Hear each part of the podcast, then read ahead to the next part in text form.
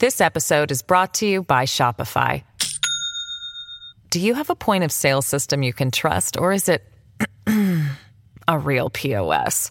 You need Shopify for retail. From accepting payments to managing inventory, Shopify POS has everything you need to sell in person. Go to shopify.com slash system, all lowercase, to take your retail business to the next level today. That's shopify.com slash system. Welcome to the New Books Network. Hello, my name is Michael Johnston, and I'm a, a host on New Books in Sociology, a channel on the New Books Network. Today, I have Dr. Allison Burgess, who is an assistant professor in the Department of Sociology at Trinity College. Today, we're going to be talking about her recently published book titled Diagnosing Desire, Biopolitics, and Femininity into the 21st Century. Thank you for joining us today, Dr. Burgess. Thanks for having me, Michael. Good to be here. And uh, so, to start off with, what inspired you to conduct this research and to uh, develop this this book? Um, well, so it it really started for me um, in about 2009, um, and I was a grad student um, in New York City, and um, I was you know I was studying gender and sexuality and embodiment, um, you know, in a kind of a medical sociology track in my graduate program. And around this time, I noticed that there were a lot of articles coming out. Um, I mean, the two kind of really big ones were kind of bookended the year 2009. So one in the beginning of that year, one at the end, um, both written by Daniel Bergner, um, a journalist who had written um, before about about desire and sexuality. Um, but these particular articles were entitled um, What Do Women Want? was the first one. Um, and then the second one was called Women Who Want to Want.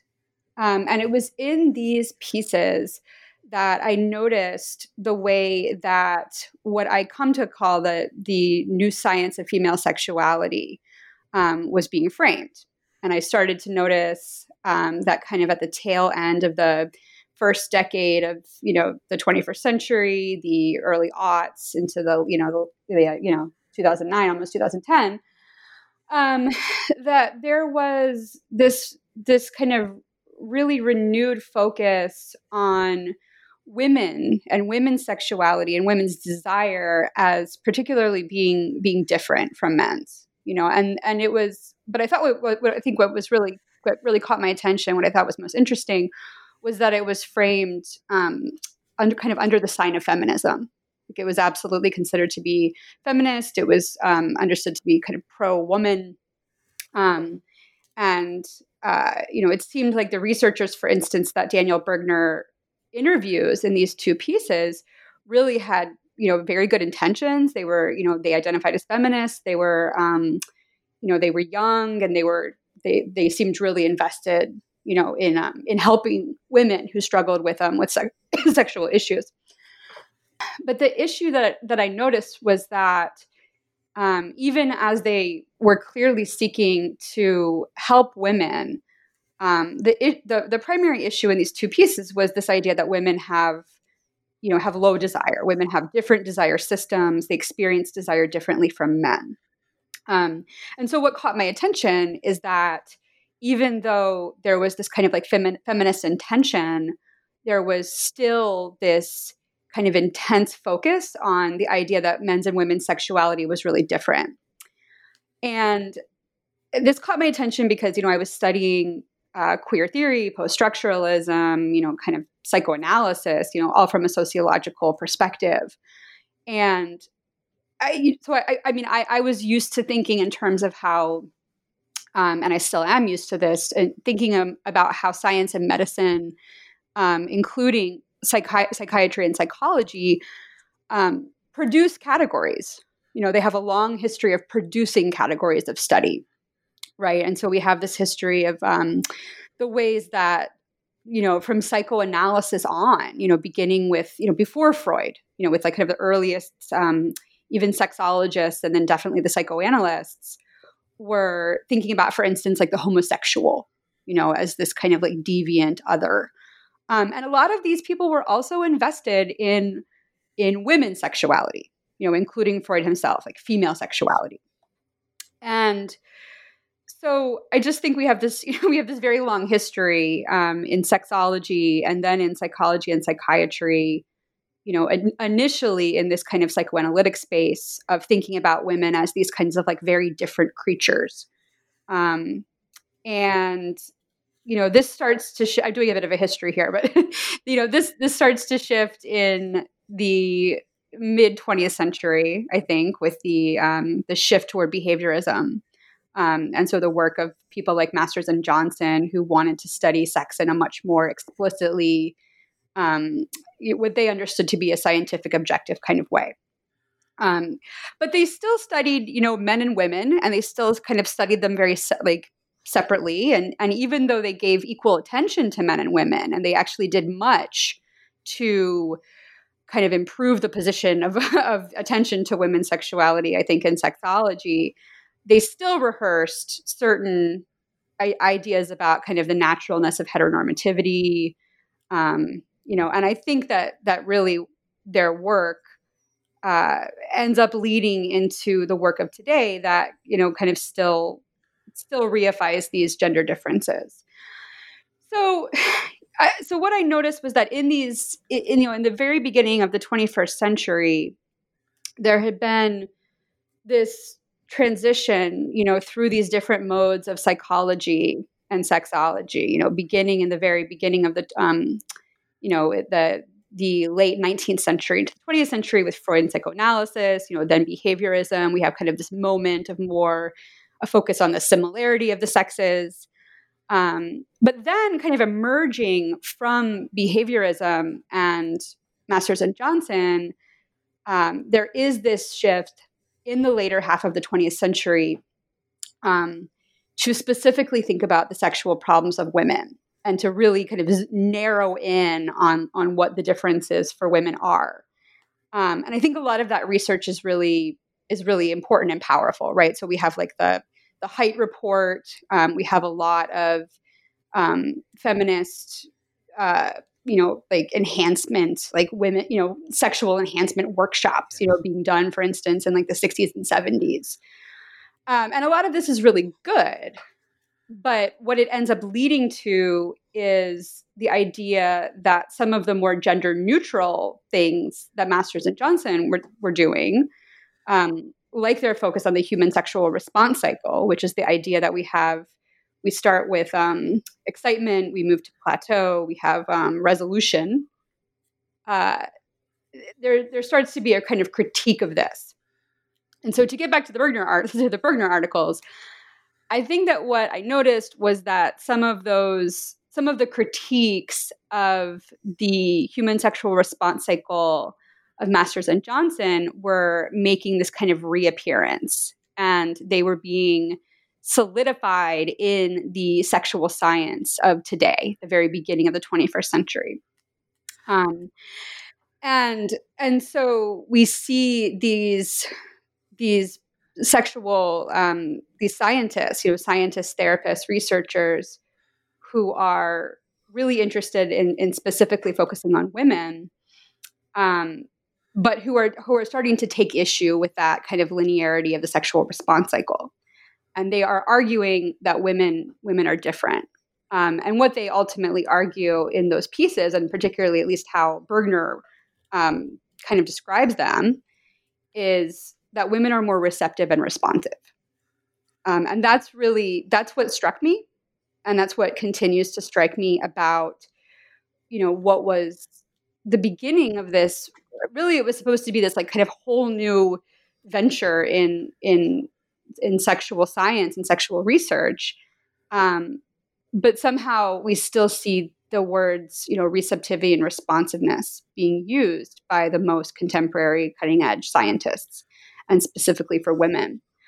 So I thought that even though it was great that women's problems were being taken seriously, I was really intrigued in how these scientists got to the place where receptivity and responsiveness were kind of the dominant framings here for women. And one of the things that really stood out to me in your uh, in your writing is how well you were able to uh, bring out the triad of biology, psychology, and sociology and how they interact with one another, and how often uh, much of the earlier research focused either on the on the psychology alone or the biology alone, responsiveness, right, and reaction being biological, um, and then psychological with uh, um, with Freud particularly, and, and, separating the two when in an everyday experience, the three cannot be separated into their own um, separate categories. Yeah, absolutely. And I think that, you know, at this time, even though there was a lot of attention, you know, even in that first the first decade of the 21st century to what, you know, what's become called the biopsychosocial model, um, a lot of, of sexologists and, psych, and kind of psychosexual therapists have argued that really the biological still kind of reigns. Um, so, for instance, you know, Peggy Kleinplatz, who I cite a lot in my book, um, has made that argument that really ultimately we see the biological still kind of being the main focus, um, even if there is purportedly attention to these more so- social kind of environmental dimensions. It's really about biology. As you were um, talking about in the 1960s and 1970s, and contraceptives and uh, uh, other feminine sexual tools being invented and distributed widely, that's that's where the social comes into play, or at least part of where social comes into play, and, and how women are perceived in everyday interaction. Yeah, and well, and so that's actually a really interesting um, piece of this is that I think that what it, that what I also started to notice, um, and other other sexual researchers have also noticed this too, is that women are perceived as being kind of uniquely social when it comes to sex. Um, women, and I think that's actually kind of part of the responsiveness criteria, which is so interesting because even though we often do see that rooted in biology, like so, so women are different, kind of like biologically. The idea is that women are biologically oriented to the social, like that women are more that that women's sexuality is more influenced by the social um, and so, for instance, in the in the work right at the turn of the 21st century of someone like Roy Baumeister, who is not officially an evolutionary psychologist, but who certainly makes claims at that time that kind of resonate with evolutionary psychology. These kind of like hardwired gender differences, you know, that are purportedly due to adaptations um, from, you know, things starting with our with our you know prehistoric ancestors um, he argues, you know, that that that women are more nurture and men are more nature, but he kind of does it in biological terms, if that makes sense. So it's a really kind of it's a weird thing where we see, and I think that that really actually extends into a lot of the work that I end up critiquing in my book. Is that we have this idea that in biological terms that men are more are more kind of like just streamlined. Their sexuality is like uh you know in all the tropes right? Goal, oriented um you know just kind of easy to understand and that women are more complex and it's because women are more kind of just affected by the environment by their relationships in, intimate emotional you know kind of all these things and this is sort of a bridge into those misconceptions, right? And how how these misconceptions and how men are framed and women are framed lead to negative consequences both for for men's sexuality and for women's sexuality. So maybe this could be a, a time that we talk about the misconceptions about uh, uh, the view that arousal, erection, and ejaculation are equivalent and are they are in the ideal form, and the misconceptions that female desire and arousal are, are co-occurring. Yeah. So so so other sexuality researchers um, in the more sociological medical sociology kind of science technology studies tradition um, for instance like um, steven epstein and tom Waidzunas have written about the the plethysmograph so this this instrument that i also talk about that's used to study the um, the connection or disparity, what's also called the um, the concordance or discordance between subjective and objective arousal. And so here, objective arousal is is um, measured as physical arousal, like that's the there's a device that's either attached to the penis or inserted into the vagina, or sometimes um, clipped to the labia or the clitoris. Um, but especially at this time, you know, in the early 21st century, it's you know the the female version is is almost always inserted into the vagina. Um, and and so like the the measurement that's that is produced from that is measured against the subjective um, experience. So basically, in a laboratory, someone would be hooked up to this device, you know, have their genitals hooked up to a device, um, be shown different kinds of porn. You know, uh, for instance, it's, it's often there's often you know gender differences, so it's like it's it's meant to to suggest um, your your gender orientation. You know are you turned on by men or women? Does that indicate that you are you know heterosexual or homosexual? Um, nowadays we often hear terms like androphilic and gynophilic um, meant to kind of push away from sexual orientation the restrictions of that um, or in terms of identity but but anyway but so but the, beginning in the 70s, you know, we, or even before that, we start to see, it was really the 50s actually, um, with the, uh, the Czech um, sexologist Kurt Freund. Um, we, we see these devices used, and what, what ends up being consistently shown in the decades from the 50s on is that men are purported to be physically aroused by what they say they are aroused by and women are are less likely to have that. So men are more concordant, and and women are said to be more discordant. Um, and initially, this this research, particularly for men, is used. Um, I mean, for instance, even to you know to say, are they really are they really gay? you know, it's it's basically used as a lie detector test. And so, going back to the sexologist or the um, sorry, the sociologist of sex of of sexuality, like Waidzunas and Epstein, they write about this plethysmograph, and particularly the, penile, the penile plethysmograph, um, used as a lie detector test, or what they call a, tech, a technosexual script, um, a kind of truthing technology. And you know, to this day, that's still the case with with the device for men. Like it's it's said to be it's it kind of tells the truth. It's you know, even though it's it's been disputed in, in different kind of court cases, the idea is that it can be used forensically or clinically to determine, for instance, if if a man is actually a pedophile. Because the idea is that what he what he is turned on by, you know, objectively, what his penis becomes engorged by is the truth. For the idea, you know, in the words of, for instance, J. Michael Bailey in an article in, you know, that gets a lot of prominence in the New York Times in 2005, you know, he says for men, um, arousal is orientation. Okay, and so this is actually used to suggest that men um, are not bisexual, that men are either gay or straight for women the story is always the, is kind of the opposite. Like it's the idea is always beginning in the research in, in the 60s and 70s and onward is that women are more are, are more likely to have this discordance. Um, but this is this is really weird because then also as i point out in the book interest and arousal are brought together in this new diagnosis that i look at in the dsm so you know in the dsm-5 there's a shift from having, for instance, female sexual arousal disorder as one thing, you know, being supposedly just about the body and its ability to be aroused, and the um, and desire, you know, H- HSDD, hypoactive sexual desire disorder. So for women only in the DSM-5, those two are brought together and they become female sexual interest slash arousal disorder.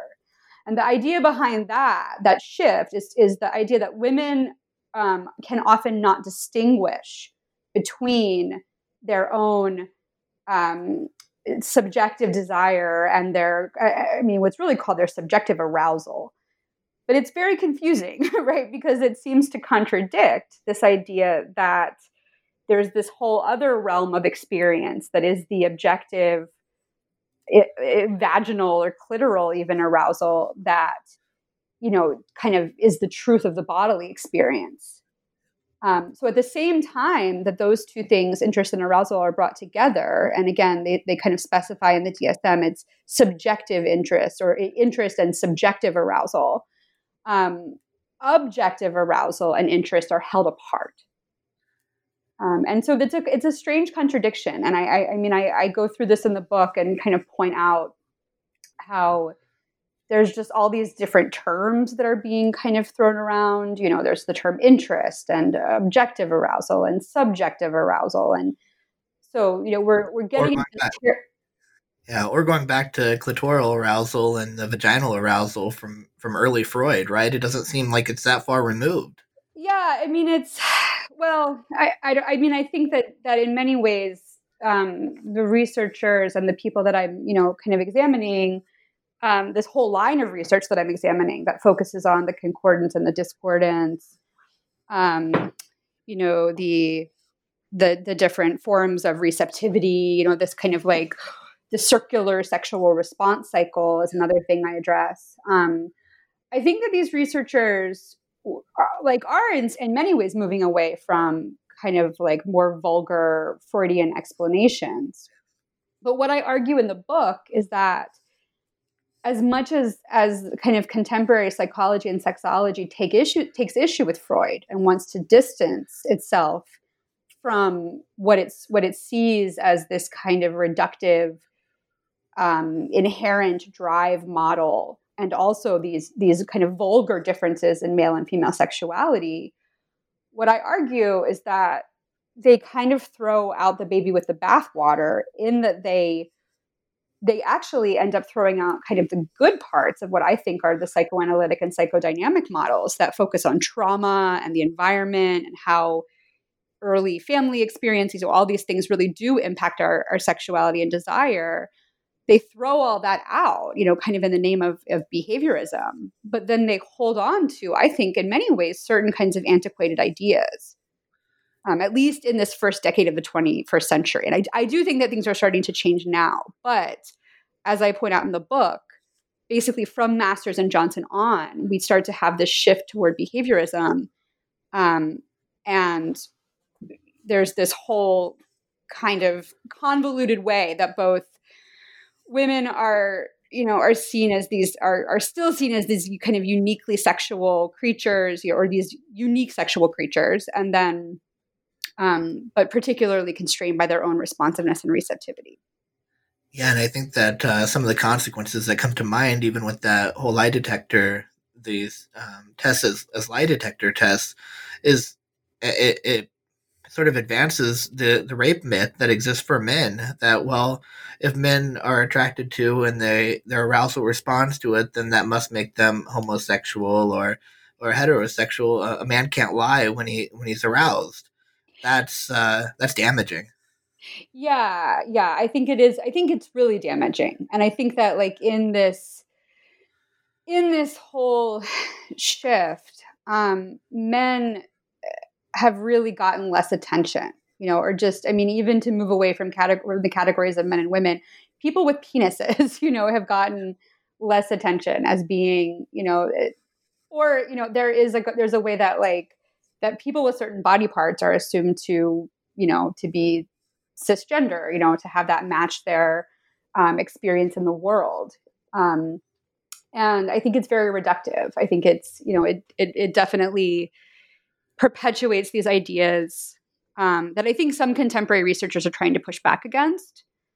Um, but one thing that I, I, also talk about in the book that I found troubling is I, I, think that there was kind of a slippage between what I was reading and hearing from some of some of the contemporary researchers of female sexuality. You know, on the one hand, would say, well, you know, well, women are kind of uniquely responsive like women are women are uniquely receptive and responsive and it's you know i think it again it kind of goes back to some ideas from evolutionary psychology it goes back to the, those ideas like from someone like roy baumeister you know who thinks that women are more nurture and men are more nature um, so on the one hand some some researchers some researchers would say um, no you know women are more receptive and responsive and and you know they were less concerned with kind of uh, unpacking why that is. They were less concerned with saying, well, are, is it social reasons? You know, like what are the diff- what are the actual you know things that are at play here? Um, but then sometimes I would also hear, well, you know, men are too, but we just haven't studied them as much. You know, so maybe men are responsive and receptive too, but we we just we aren't studying them. And I became so interested in that. You know, why is it the case that men are not being studied in this way? And I think there are some uh, there are some places where we do we see more gender neutrality. So in the book, for in, for instance, I talk about the incentive motivation model.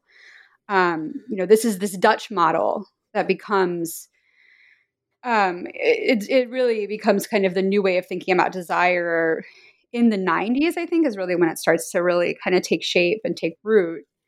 Um, and it's the idea that you know we we react to things are in, in our in our environment, and we can think about desire. Um, and again, the word desire is never used, but we can think about interest. For instance, for instance, like your interest in any kind of sexual experience, um, in terms of things like rewards, rewards and incentive and motivation. You know, are you motivated to engage in sex?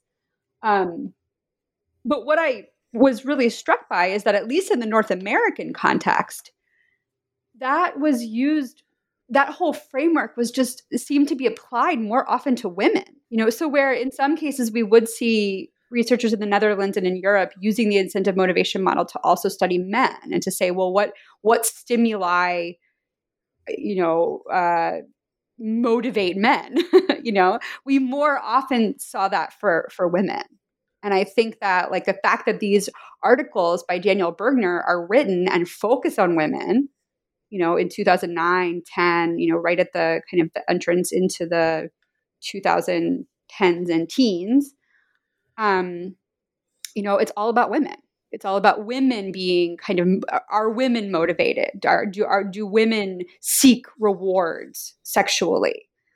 Um, and men are still kind of left with that more reductive model of well, you know, of course men's desire is intact, you know, and of course men have desire and, you know, their problems are just physical. Um, and again, I, you know, I've heard different things from different researchers that I've talked to. Some will say, well, men, you know, just were kind of left in the dust. They weren't studied enough and they should have been studied more. Um, and some would say, well, women are different, you know, women and, and, but again, I don't think that was ever unpacked enough. Well, why, if women are different, and, and in my book, I, you know, I basically say I agree with these people that that for many for many women there's like a kind of like feminine experience of sex um that is that is specific you know it's a very specific experience but my argument is that that is not that is not due to any kind of like biological difference you know and and that too often especially in the early 21st century evolutionary psychology was used as the fallback. Well it was well women are you know women are are gatherers and men are hunters. Women um, are more maternal and had to take care of children. Um, women are, you know, women are, are that's why women are, are better multitaskers, you know, and then that all ends up feeding into this idea that also women just aren't sexual like men are. Um, and I think it does a disservice to men and women. I think it does a disservice to everyone because it doesn't, you know, we don't get to hear, we don't get to hear the stories of men, you know, who don't feel spontaneously sexual. We don't hear the stories enough of women who do feel spontaneously sexual. Um, we're almost always focusing too much on cis people. You know, we very rarely are hearing the stories of trans people or non binary folks or agender folks in these areas. Um, and then, so these antiquated, kind of like cis normative, heteronormative ideas are just rehearsed. Um, and another thing I, w- I would add really quickly is that um, I also think that a lot of these ideas about men's and women's sexuality and the differences therein traffic in a certain whiteness, a, a kind of racial insensitivity. I think there's a way that evolutionary psychology is um, is very whitewashed. You know, it's a white, it is white, and it's and it's not like the cave people ancestors that are being imagined are like you know there's they're trafficking in in a in a in a very not culturally diverse kind of sexuality you know at all um and i think that's a problem too. And so so one thing i, I also mentioned in the beginning of my book um, is that these ideas about feminine receptivity that have been maintained um, are not racially sensitive.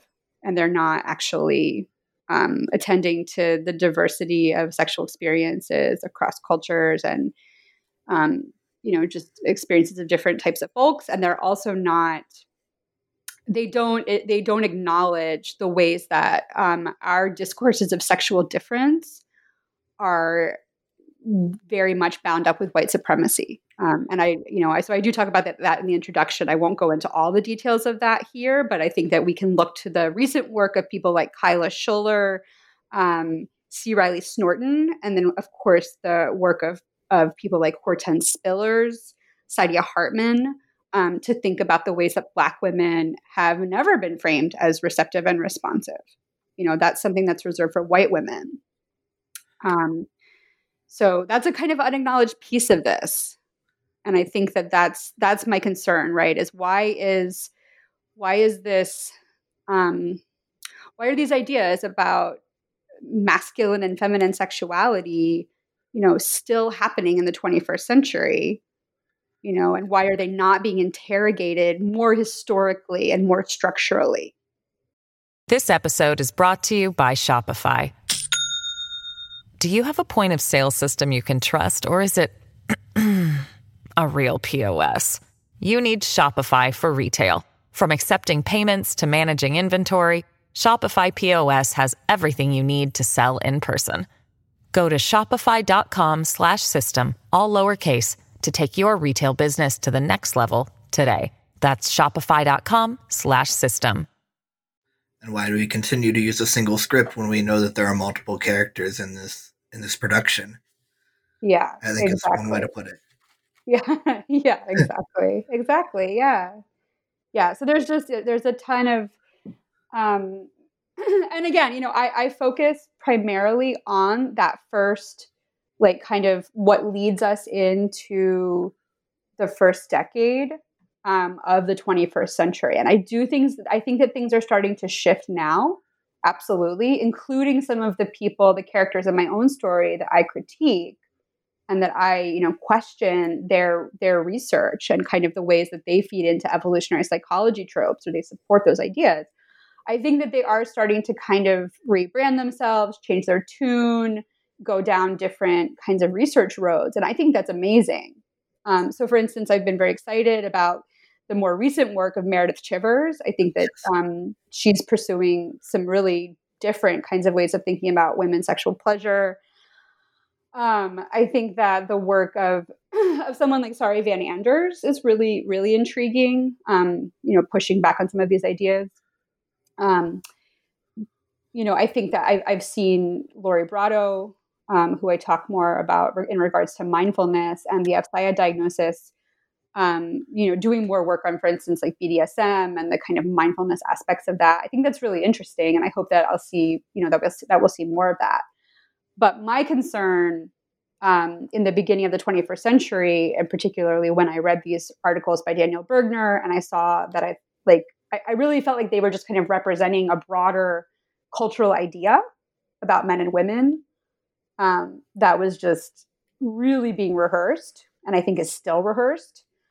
Um, I think that these researchers in that first decade of the 21st century kind of like, eh, you know, not in any kind of intentional necessarily way, really did feed into this, what I end up calling the feminized responsive desire framework. Yes, and Chivers brings out a um, has developed a ten hypotheses model, and and really has given credit to um, women's sexual preferences that do not align with what or who may physically arouse them. Uh, and that might take us to our second part of uh, pathologizing uh, sexual, um, what, what is perceived as dysfunctions, but lack of arousal. Uh, how does this how does this new model that she has developed help understand what is really going on when desire and arousal do not align? Well, she doesn't really come up with a model. Um, I mean, I think there there are different models for responsive um, desire and arousal that have come out more recently. Um, I think in the piece that you're referencing that I talk about in chapter two of my book.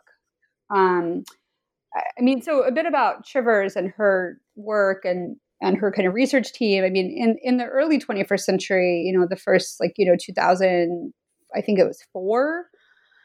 Um, it's it's her team that really puts forward this idea about women's discordance um, meaning the discordance between objective um, uh, objective arousal and so-called subjective desire and subjective arousal. Um, and so that that research is is the you know that's kind of the first place. I believe it's Meredith Chivers and J. Michael Bailey who is also responsible for this idea that becomes popularized in 2005 um, about uh, men, men, men, you know, being unable to be bisexual. That men are only either gay or straight, and that their penises kind of tell the truth of that. Um, you know, they also they start doing this research on on female discordance, and so it's really it's in that body of work that we start to see this idea that um, that women and you know and then eventually particularly heterosexual women or what she calls androphilic women later um, that they just they do, that their objective arousal and their um, subjective desire often do not align. And then so also in that research is where we start to see this um, what is called the preparation hypothesis the idea that part of that is based in or that one explanation for that is um, is based in evolutionary psychology, and it's the idea that women are are at least physiologically aroused by everything because because it's a it's an adaptive mechanism. It protects their bodies from rape, basically from from rape in in kind of like prehistoric cave people environments. um, you know, and this is obviously a pretty grim kind of way of conceptualizing this purportedly female specific adaptation. Um, you know, so we we first see that kind of in some of that early research. It gets taken up later by researchers like Suschinsky and Lalumière, who actually very recently came out with an article kind of walking through um, whether or not this hypothesis is still empirically supported. Um, you know, and they find conflicting evidence, but ultimately say, you know, there's still a place for this kind of in our contemporary sexological research. Um, recently, Chivers has actually said that she's kind of complicated that narrative a little bit and and open it and open it up to the possibility that that women kind of get turned on by everything as a way to prepare themselves for pleasure, um, kind of shifting the frame to a more sex positive view, which I think is very interesting. Um, but I still I guess my concern is I just I don't know why I don't know why we have to study this this discordance ad nauseum. I, I don't know why the plethysmograph is still being used the way that it's used. I, I, I still think it's used as a kind of lie detector test. I think that as much as, or at least that's the way that it's interpreted publicly, right? Even if even if that's not the intention of these research teams, you know, to say, this is a lie detector test, you know, don't believe women when they say they're not turned on, they really are. I, of course, these people are not saying that, but that is how it's interpreted by too many people. And if, I mean, it, just read the comments, like read the comments to these Bergner articles and even to more recent pieces. Like you will see, and I document this in my book, the way that this is interpreted is is in keeping with the idea that, that it's a lie detector test that basically the plethysmograph kind of keeps tabs on like what's really happening or like the other side of the story um, and i think it's really unsurprising that that's the case given its history. If we think about the fact that it was initially used in the 1950s you know by these these these czech sexologists to you know, to determine whether or not men were actually gay and thus whether whether or not they they should be able to be in the military or not, which is literally how it was initially used, that it's unsurprising that it's still being thought of as a as a type of lie detector test.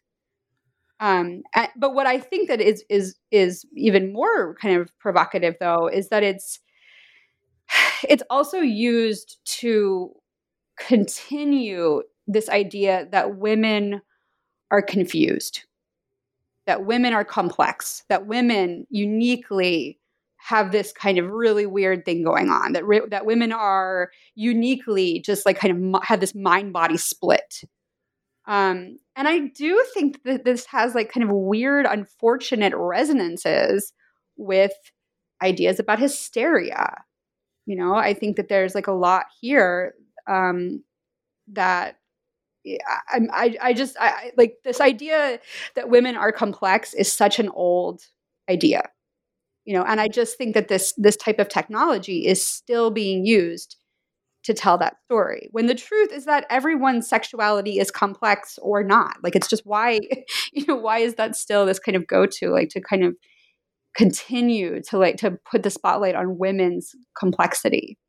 Um, and again, I, I, you know, in my book, I interview I interview women about their about their own experiences with desire and particularly low desire, and you know, a lot of them do kind of tell stories of complexity. So I mean, there is that, but what I try to expose is that they have they have these like deep long histories of often sexual trauma of you know all kinds of social and environmental factors that have impacted their experiences that do make their experiences of sex um, more difficult or complex but that it's not anything that's inherent to them that it's not anything that's inherent to like the female condition or to femininity and so my argument is that this type of technology and using it to do what I call measure the gap, I call it the work of the gap, is just it just perpetuates it's a technology of gender. It's um it's what Waidzunas and Epstein would call a truthing technology. It's a it's it it continues to perpetuate these these techno-sexual scripts. Um, where women continue to kind of experience themselves this way, and then you know it, it, it's just it's a self perpetuating cycle. That's ultimately what i'm what I argue.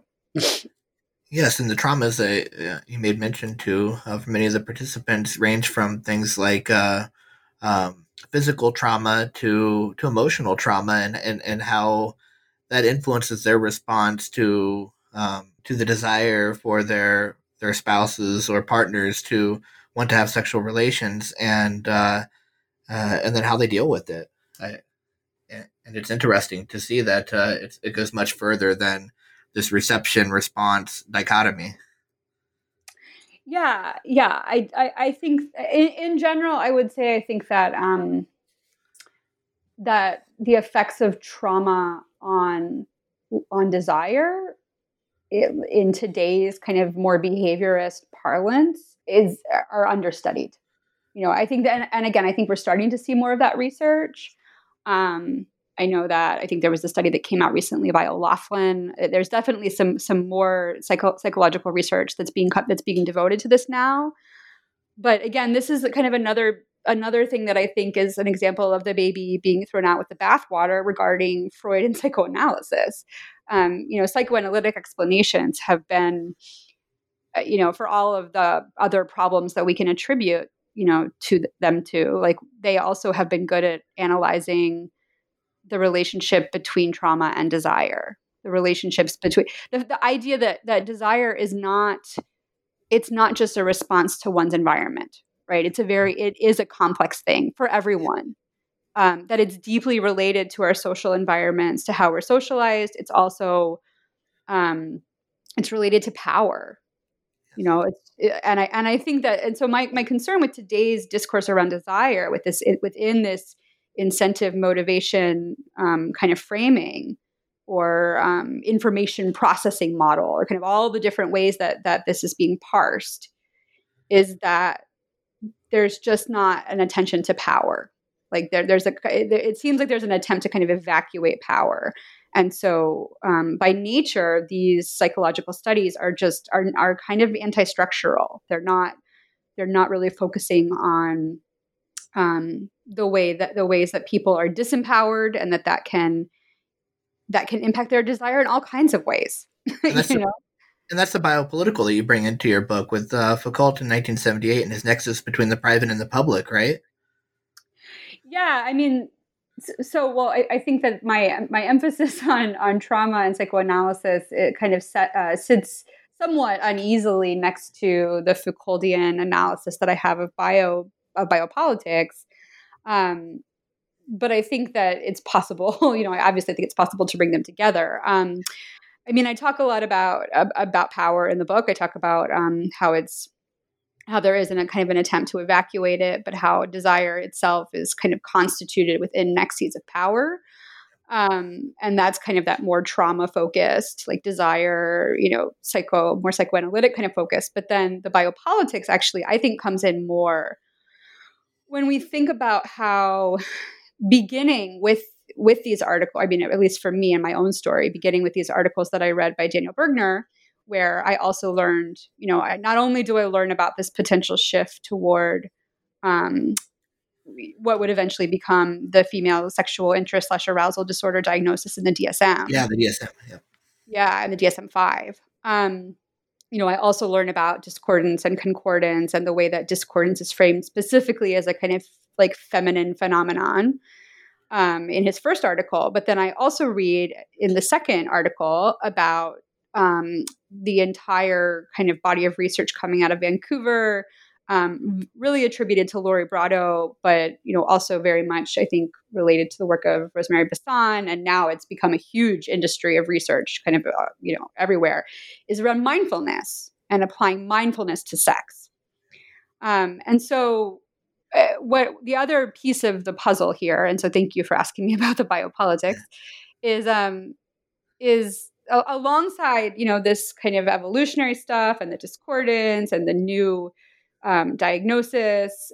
There's also simultaneously a way, and again, this is kind of where I see this the incentive motivation kind of model being specifically applied to women.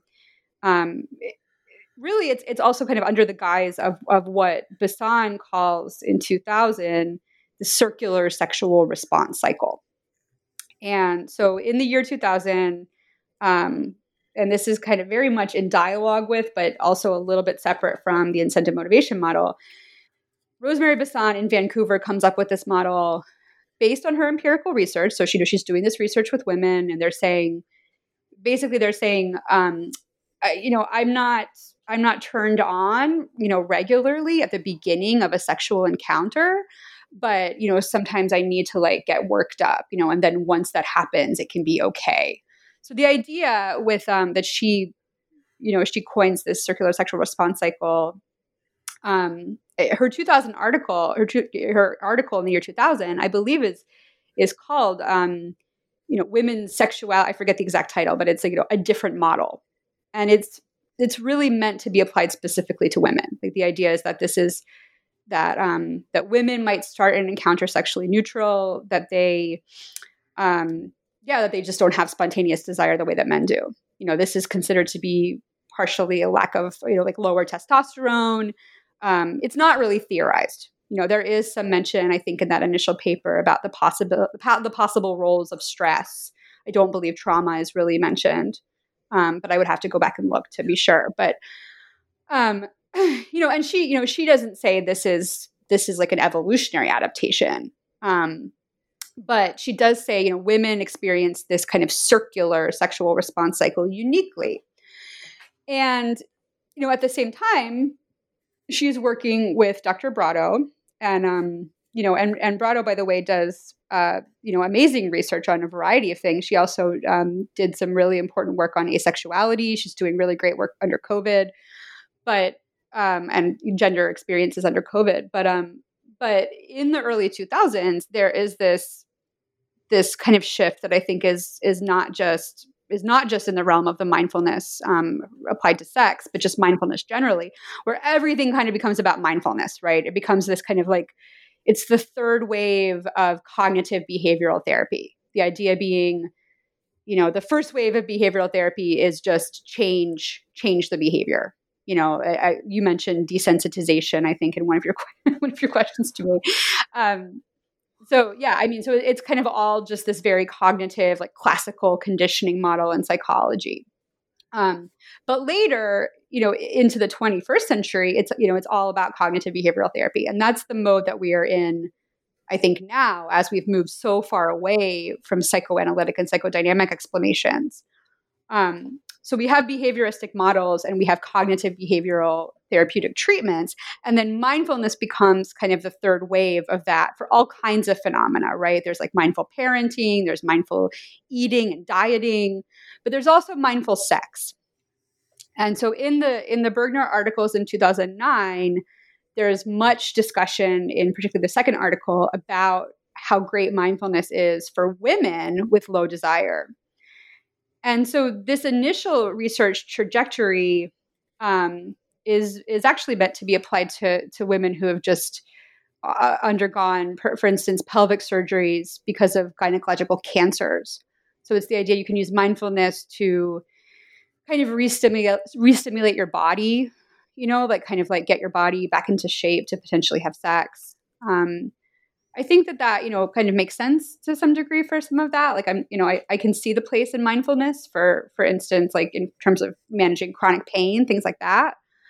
But then it starts to move into you can use mindfulness just, you know, specifically if you have low desire or just if you want to improve your sex life, like any any kind of problem sexually, you need to use mindfulness. But again, up until very recently, this is almost exclusively applied to women. The idea is that women should use mindfulness to enhance their own desire. And so I, I think that, you know, what I try to point out in the book is that, again, not, you know, not like intentionally on anyone's part, but like with these different strands, with the discordance research, with the shift to behaviorism and incentive, the incentive motivation model, with the kind of concomitant circular sexual response Michael or model. Um, and then uh, with mindfulness, we see kind of all of these strands come together. And for me, they culminate in the 2013 edition of the DSM, the DSM 5, in this female sexual interest slash arousal disorder diagnosis, the FSIA diagnosis. And so in this diagnosis, this is kind of like the crux of my book. I'm just I know I'm just now getting to this after 45 minutes. It's that there's this new diagnosis. It's going to be specifically for women. It's specifically for women with low desire, except the term desire is never used. Only the terms interest and arousal are used, which again are said to be kind of brought together, which is totally paradoxical given the fact that they're also said to not be the same thing in this other line of research. Um, but then also really importantly is that the the criteria for the diagnosis become polythetic. So there are multiple different criteria. There's, I believe, there's six different criteria that like a clinician could choose from. Um, to diagnose a woman with with with having this FSIAD disorder. And there so so 3 out of 6 criteria are, are required and one of those criteria for the first time in the DSM is about receptivity. And so the third criteria is you shouldn't be diagnosed with this disorder just because you don't have spontaneous desire, but also if you're not receptive to your partner's advances. And it literally says that in the DSM-5. The third criteria is is doesn't spontaneously desire or have desire and also and or also is not receptive to a partner's advances. And this is only for women. You know, you can literally only be diagnosed with this um, if you are a female. And I think that, I mean, I think that my concerns about this are probably obvious at this point. I think that the way that this just sounds, eh, you know, incredibly kind of coercive, you know, one may even use the term rapey. Um, I think that, you know, it just, it's kind of, it, it, but I think that what's really interesting and noticeable, and what also comes through in these Bergner articles and then in later research, is that this is all meant to depathologize women. The idea that's being put forward in this diagnosis is you should not be pathologized for not being um, for not having spontaneous desire for not being like a man the idea that's put forward is you're a woman you're more likely to be receptive and responsive so you should only get this diagnosis you know or at least for some population of people you know who would be diagnosed if you are also not receptive so the do you see what I'm saying? So the idea here is that there's this gender or there's there's this there's this neutrality that's like the idea is that women are just not as sexual as men. Yeah. And that therefore their desire is different. They um, are more likely to be receptive and responsive. And so therefore they're only pathological if they are also not receptive and responsive. So it's actually meant to kind of to i mean it's really a way to kind of like institute complexity i think in the dsm for women it's a way to say well women are more complex. Look they have all these different criteria. They have all these different things going on. You know they might just not you know they're they're more receptive they're more responsive they're not as linear as men they're not as spontaneous as men and that's okay. But again my concern is the ways that this does not just objectively describe women's experience, but actually institutes this it, it becomes the diagnosis itself becomes a truthing technology again in the words of Waidzunas and Epstein. It becomes a way of saying this is what women are like. And so in my book in my in my third chapter that's why i start to use the term um, women with low desire as a population. There's this kind of category that's produced via all these different strands via the discordance research via the incentive motivation and the circular sexual response cycle model um, via the diagnosis and then also via the mindfulness that says you're a woman you are more likely to have this gap between your objective and subjective experience. You are more likely to be complex and confused. You are more likely to be receptive and responsive. And that's okay. You're a woman.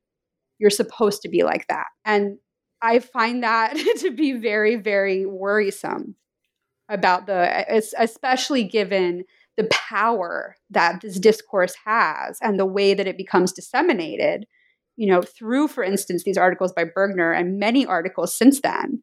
And then the ways that this all gets interpreted by the general public you know so even even though you know maybe these researchers did not mean for any of this to be the case and they meant to actually be depathologizing women my argument is they actually produce a population and this is the biopolitical argument with foucault to be worked upon. You know to be worked upon um, through for instance mindfulness. You know because mindfulness here then becomes a technology with which women can work on the gap can can kind of bring the gap together. I know it sounds very crude, but it's literally meaning the gap between their objective and subjective experience. And that's where you uh, continue on and, and, and mention other um, other potential other things that have potential for women to uh, become more empowered and take greater control over their desires, right? With BDSM and in play and how and how that might uh, put some authority back into the um, back into the hands of women who are obtaining such labels. Yeah, yeah, exactly. Yeah, so I think that. It, so just really quickly, just to go back to the biopolitics for one second, I, I yeah. So I think that basically, you know, in the in the 21st century, we see this you know this diagnosis and all its different strands that i've outlined produced you know it kind of it does produce women as a population, as a category, you know, and it's and again and, and again, like kind of inherent to that category in ways that I think are not intentional but are insidious is that the category of women with low desire is cis, is heterosexual, or you know, androphilic, attracted to men, is white, um, you know, is there's often like a kind of bourgeois middle classness. Like it's like this is a, they're stressed out. They're too much multitasking. You know, they just need to like get in touch with their desire. Um, you know, they can use mindfulness to do that. Um, so I, I I think that because of all of that, because of the fact that like all those things are insidious, I also think that's another problem, right? Because it's a training, it's a training of women. It's a train, it's it's a it's the production of a population to then be kind of like trained and and worked upon, and importantly, to work upon themselves um, in this way. You know, so yeah. often also the mindfulness is kind of like you do this for your not only for your family, not only for like the institution of heterosexuality, but you do it for yourself. You know, you do it for your own health because you need to have sex and you want to tap into your desire and it's going to be better for you if you do and you know so i, I think that's part of it um and it also suggests it also suggests that the person has a fully able body. Is, is that correct? It, it doesn't take into consideration potential disability that prevents the person from having that same attraction and that same arousal. Yeah, I mean, I think that there there was some kind of push away from, for instance, um, mislabeling mislabeling asexual women, and I think that's a good move. But I do think that the whole design of this is ableist I, I do. I think it's because I think it's it's it's also in line with a certain kind of compulsory sexuality. It assumes that people want to have sex and want to have a certain sex in a certain way and, and should have sex and that sex is good and that, you know, yeah. And so it doesn't take into consideration the multitude of ways that people experience sexuality and desire, you know, um, in all kinds of different terms. Yeah, across across abilities and disabilities and embodied experiences. Absolutely. So that's one concern. Um, and then what? But one other thing I want to say before I get to BDSM, and I promise I will talk about BDSM and the kind of autonomy and kind of taking the power back there, um, is that I also think that it's really interesting because the other kind of player here, the other kind of strand that I haven't discussed, is the anti-medicalization activism. And so part of the reason that mindfulness gets so much traction is because it's not a drug and so there was a lot of pushback in the first decade of the 2000s against flibanserin or Addyi, um, the drug that gets used, you know, to, and is now on the market today to um, to improve women's desire.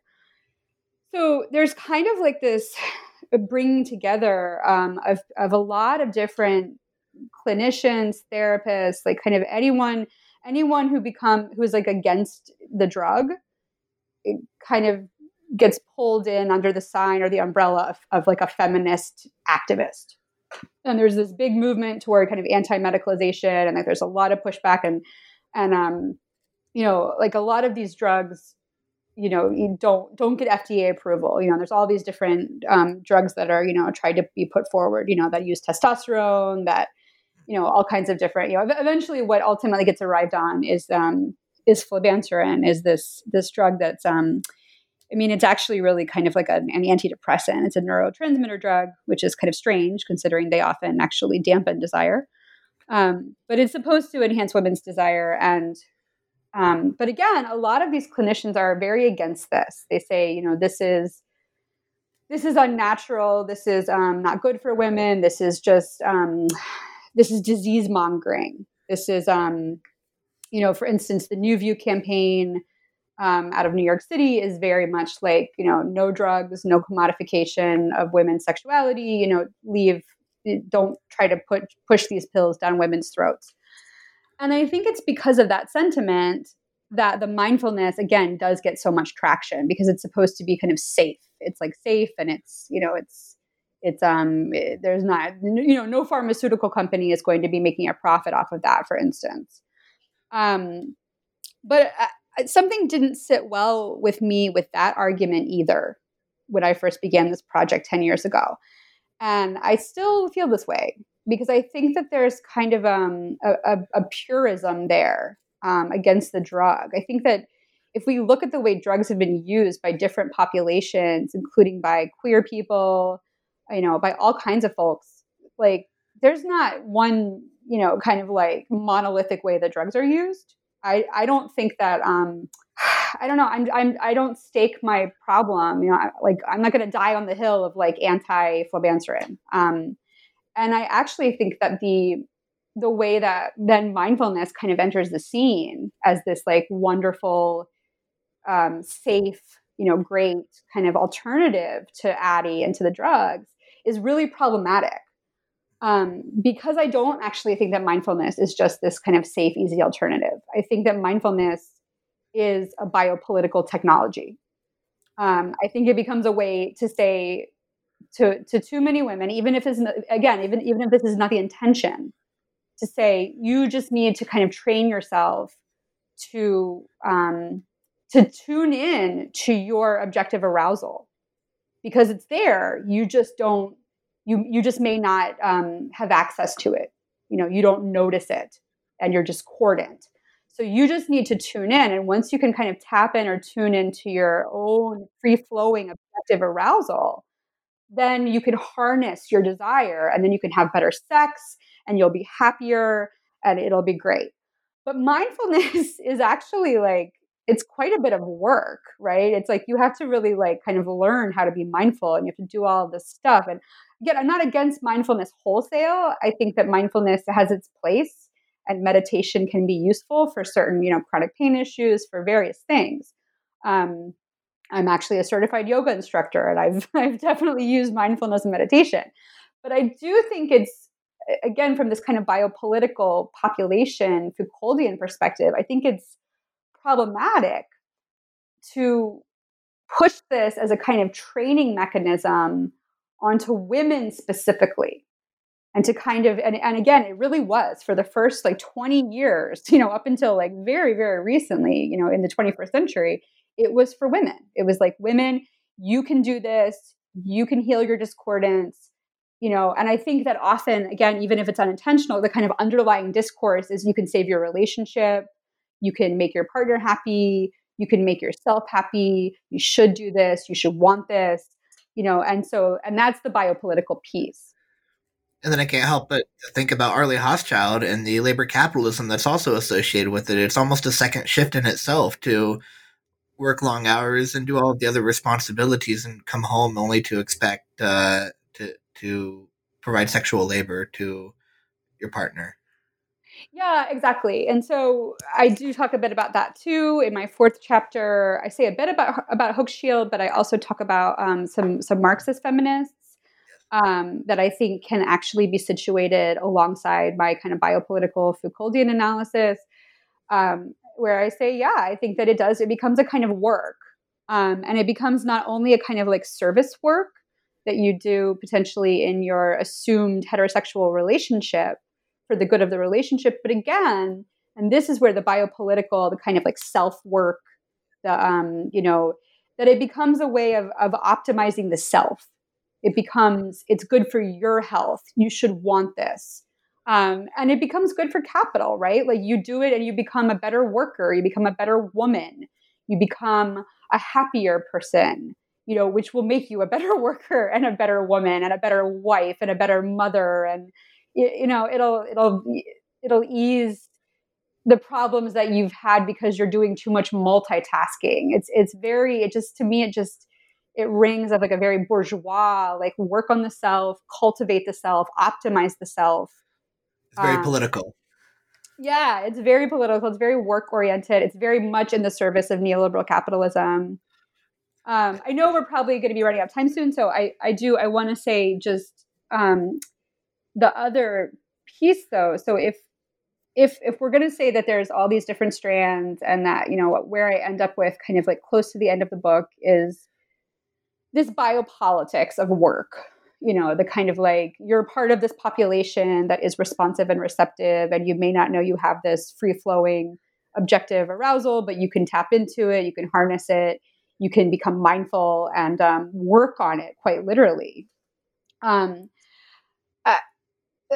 I think the alternative is i mean so you know part of what i do in my book is i just i talk to women about what they were what they thought, you know, about all of this. And I, I talked to them about about also kind of what it, what they thought not only about like why their desire is low, but also about these ideas about women, these ideas about the gendering of sexuality here, like the idea that feminine sexuality is responsive and receptive. Um, you know, and I didn't say, you know, this is this diagnosis, but I did kind of I talked to a couple women who'd actually been through the pro, like treatment programs for women with low desire. And what they told me i didn't talk to very many so I, it was not it's not generalizable by any means.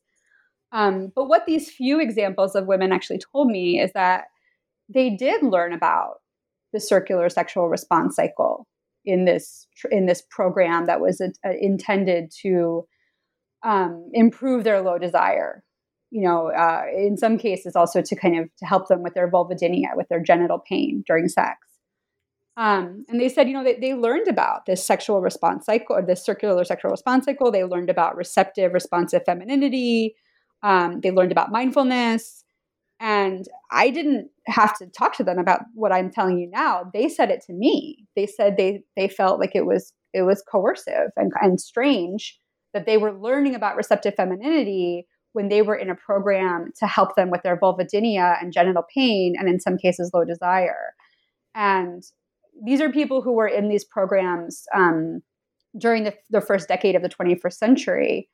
So, you know, things have likely changed since then. But at that time, they said they weren't asked asked adequately about their sexual orientation, about their gender identity, and about whether or not they even wanted to be having sex with their partners.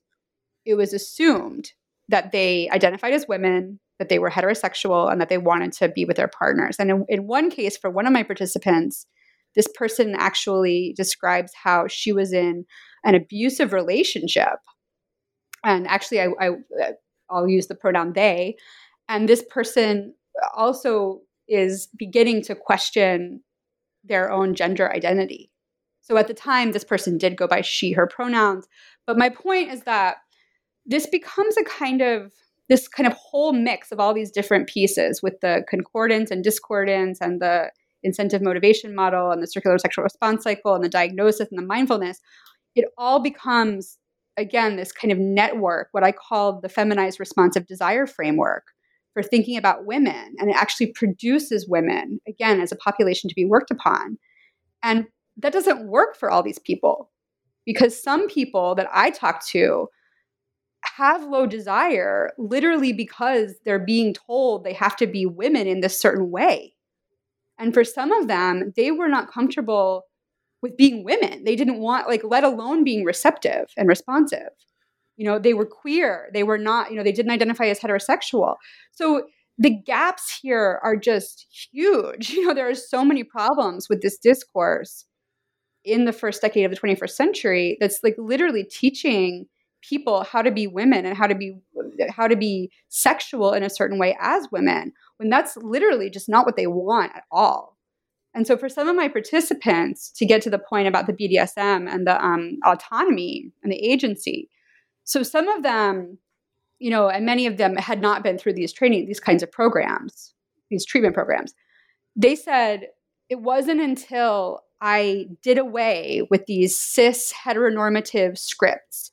It wasn't until I started to think outside of those boundaries, you know, and it wasn't until I really started to think of myself as not receptive and responsive. But, um, you know, I use the term actually parasexuality and parasexual in my fifth chapter. And I say, um, for some of these people, it was, there's a there's a kind of a place for sexuality, but it's it's more about kind of playing with power. It's more about like playing with the ebbs and flows and edges of desire. It's um you know, it's it's about all kinds of things, but it's not about just harnessing you know receptivity or responsiveness. It's not about just like kind of like working to close the gap between your subjective, your like lacking subjective desire and your free flowing arousal. It's more about um, play. It's more about play. Yeah, it's about play. It's about playing with power. It's about sometimes BDSM. It's about the the meditative possibilities of BDSM. Um, for some, it was about just literally not being with their partner that they weren't happy with. You know, for some, it was about not approaching sex as work. Um, for some, it was about just literally expanding their horizons and just kind of eh, not worrying so much about about like being good or doing the right thing sexually or servicing someone or even just being kind of like a good sexual subject exploration without all of the without without all of the um, worry or uh, fear of lack of performance. Yeah, yeah, I think that was really important. Yeah, and and without all the worry about about yeah about about about female complexity and about being a woman. I mean, honestly, some of this is just about gender. It was about like not having to be a woman in a certain way. Um, I think that's really really important, and I think that we are so hemmed in by cis heteronormative narratives about sex um, in ways that we don't even notice sometimes that are really damaging and that just recreate ideas about men and women. And again, men and women here are, are not neutral categories. They're they're raced, they're classed, they're cisnormative. You know, they're like they're very particular kinds of men and women here. Um, and it seems like too many people are aspiring to be those types of people because that's what they're being told you know that they should do from either science and medicine or the ways that science and medicine are being rehearsed in the media with a hyper focus on ejaculation and a hypo focus on on orgasm, which goes back to performance. So yeah, yeah. I mean, and some women do just want to have orgasms. So I think that's totally fine.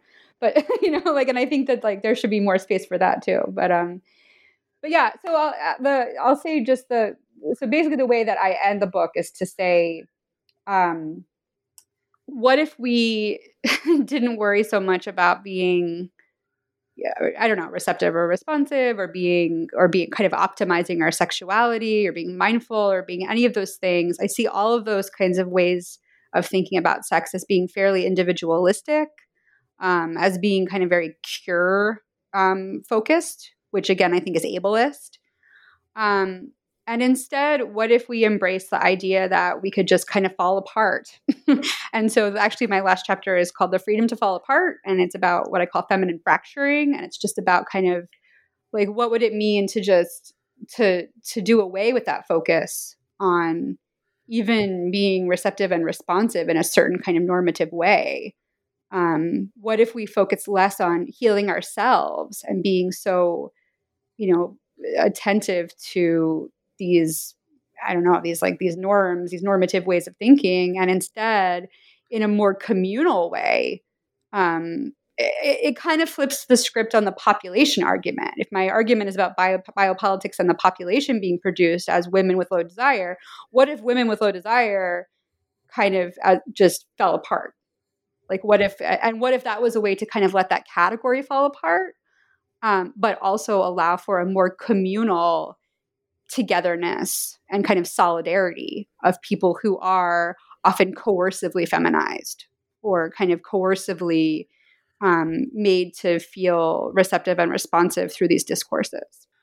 Yeah, a social movements approach, or at least that's how I see it, as a, a ground up, sort of an organically created group of people coming up instead of from a top down political expectation uh, expected to be upheld by members of society instead of a bottoms up instead a bottoms up approach. Yeah, exactly. That's exactly right. Yeah, very grassroots, very just people being together, figuring out what works for them, thinking of sex and sexuality differently, not thinking of it, you know, like I think there's a lot here about asexuality. I think there's a lot to kind of consider um, from disability studies, from asexuality studies. I think of the work of somebody like um, Ella Przybylo with asexual erotics. Um, I think of a ton of critical disability studies scholars, um, people like Lisa Johnson and Anna Mollow, who are doing amazing work on just what if we think of kind of um, like cripping sexuality and cripping disorders, like thinking of these things in just really different ways. Like we don't have to heal from this disorder. We can um, just be together and we can focus on the structures that have produced us as members of a population that is expected to heal or cure ourselves. Well, thank you, Dr. Spurgas, for joining me on New Books in Sociology. Unfortunately, we're out of time, but there there is one time there is time for one more question, and that is, what are you working on now? Oh, um, well, I'm actually uh, working on a book on self care. Um, so I'm working on a co-authored book with Zoe Meleo-Erwin um, who's a critical public health scholar, and we are going to be unpacking the, I mean, kind of very similar to what I've been talking about today, the legacy of self care, um, how it became kind of commodified, turned into an industry, um, and where we're at with self care today. So, is there, you know, again, it's it's a kind of a similar theme. Is there space to have a more radical communal vision of self care as it was initially perceived? Um, you know, by people like Audre Lorde, by the Black Panthers. Um, you know, kind of what's the future of self care, particularly today. So it's um, it's it's it's for a series on OR books. Um, uh, it's called Decolonize That is the series. So it's it's thinking about self care um, through that decolonial lens. Um, and then a very future project that I haven't had time to fully flesh out is going to be on sexual robotics. Um, and I'm interested in the future of sexual robotics um, and also kind of right to sex discourse um, and how that is going to inform and influence the burgeoning sexual robotics industry. Plenty of literature out there on AI, so that'll be excellent to see, uh, yeah, to incorporate into your into into the future of sexual robotics. Yeah, I hope so. I'm very excited. That's a pretty nascent project, but I hope to um, get started on that in the coming months. So, yeah, it's exciting. Well, again, this is Dr. Uh, Spurgas, who uh, is joining me on New Books and Sociology, a network, channel on New Books Network, and uh, uh look forward to talking with you uh, in the near future. Thank you so much, Michael. It's been great talking with you.